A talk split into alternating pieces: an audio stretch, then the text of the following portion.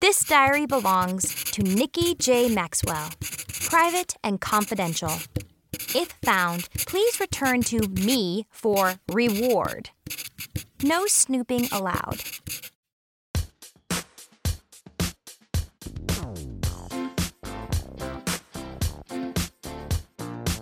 Rachel Renee Russell presents the Dork Diaries podcast, brought to you by Simon and Schuster Audio.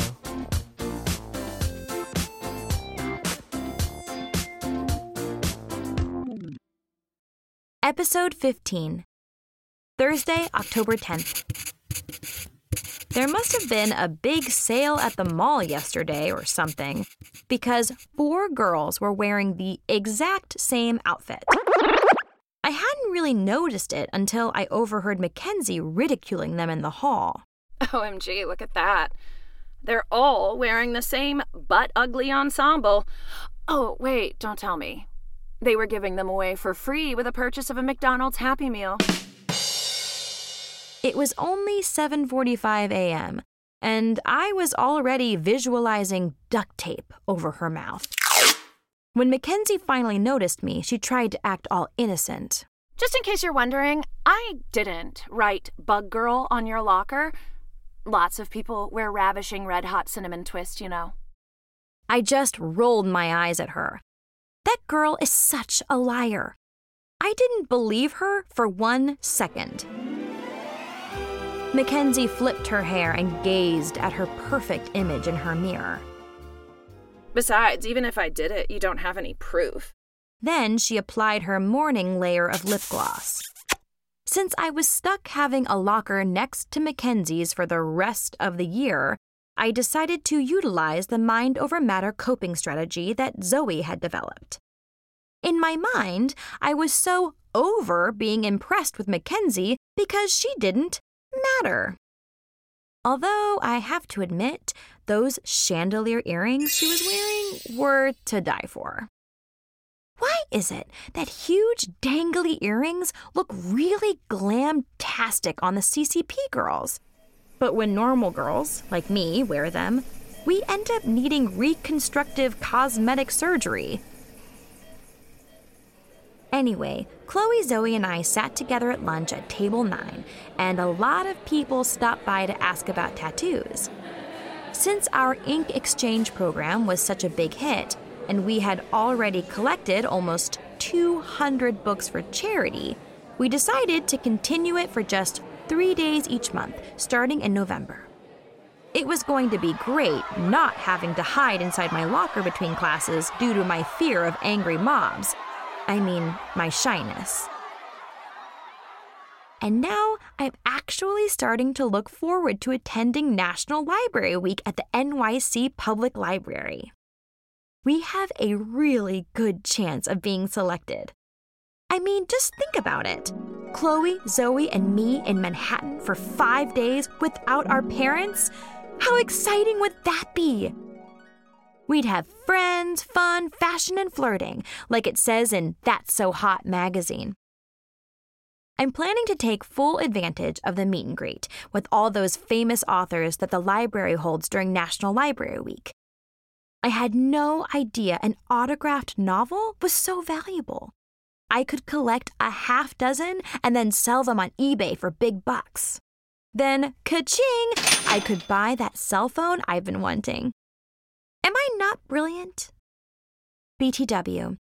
I decided to save the $750 prize money for art camp next summer. If I continue to work really hard on my art, I could possibly land a four year scholarship to a major university. Sweet! Brandon stopped by our table. He asked, Could I interview you about winning the avant garde art competition? It's breaking news. Thank you for taking the photographs of my tattoo designs, Brandon. You did a great job. No biggie. I plan to use the photos for the article I'm writing. Then Mackenzie came over, acting all friendly, and said, Congratulations, Nikki. I was so shocked, I almost puked my lunch on her designer shoes. But I think she really just wanted to flirt with Brandon. because she kept batting her eyes at him all fluttery, like she had accidentally stuck a false eyelash to her eyeball or something. Yes, Mackenzie is rich, popular, and pretty, but I can't help but wonder if Brandon could actually like a girl who has the IQ of lint. In spite of the fact that we had agreed not to do any tattoos until next month, Chloe and Zoe insisted that I do just one more for myself. On the back of my hand, I drew the word champion, surrounded by hearts and flowers. My tattoo was awesome.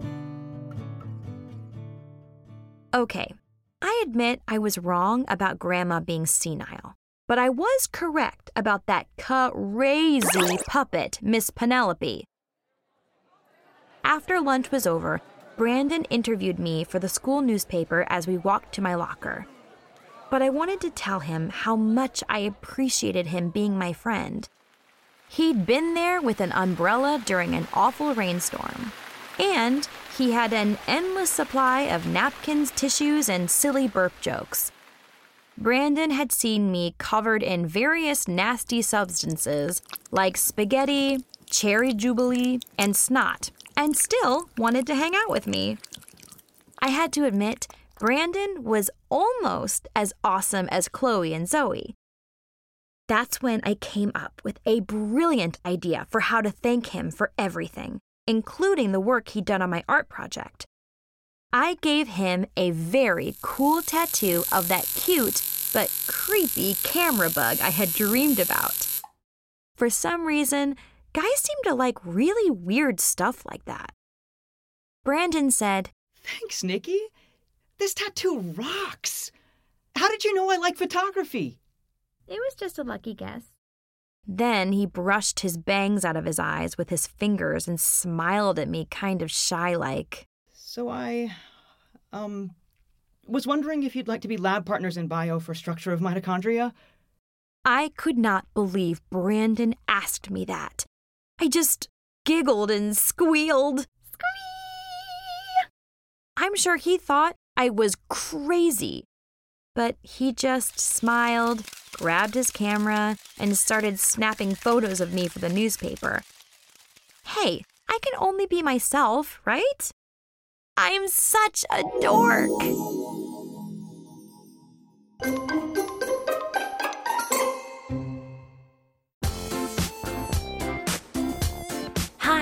This is Nikki. Thanks for listening. I hope you've enjoyed my Tales from a Not So Fabulous Life. And remember, the entire Dork Diary series is available right now wherever books and audiobooks are sold. Read or listen to them today.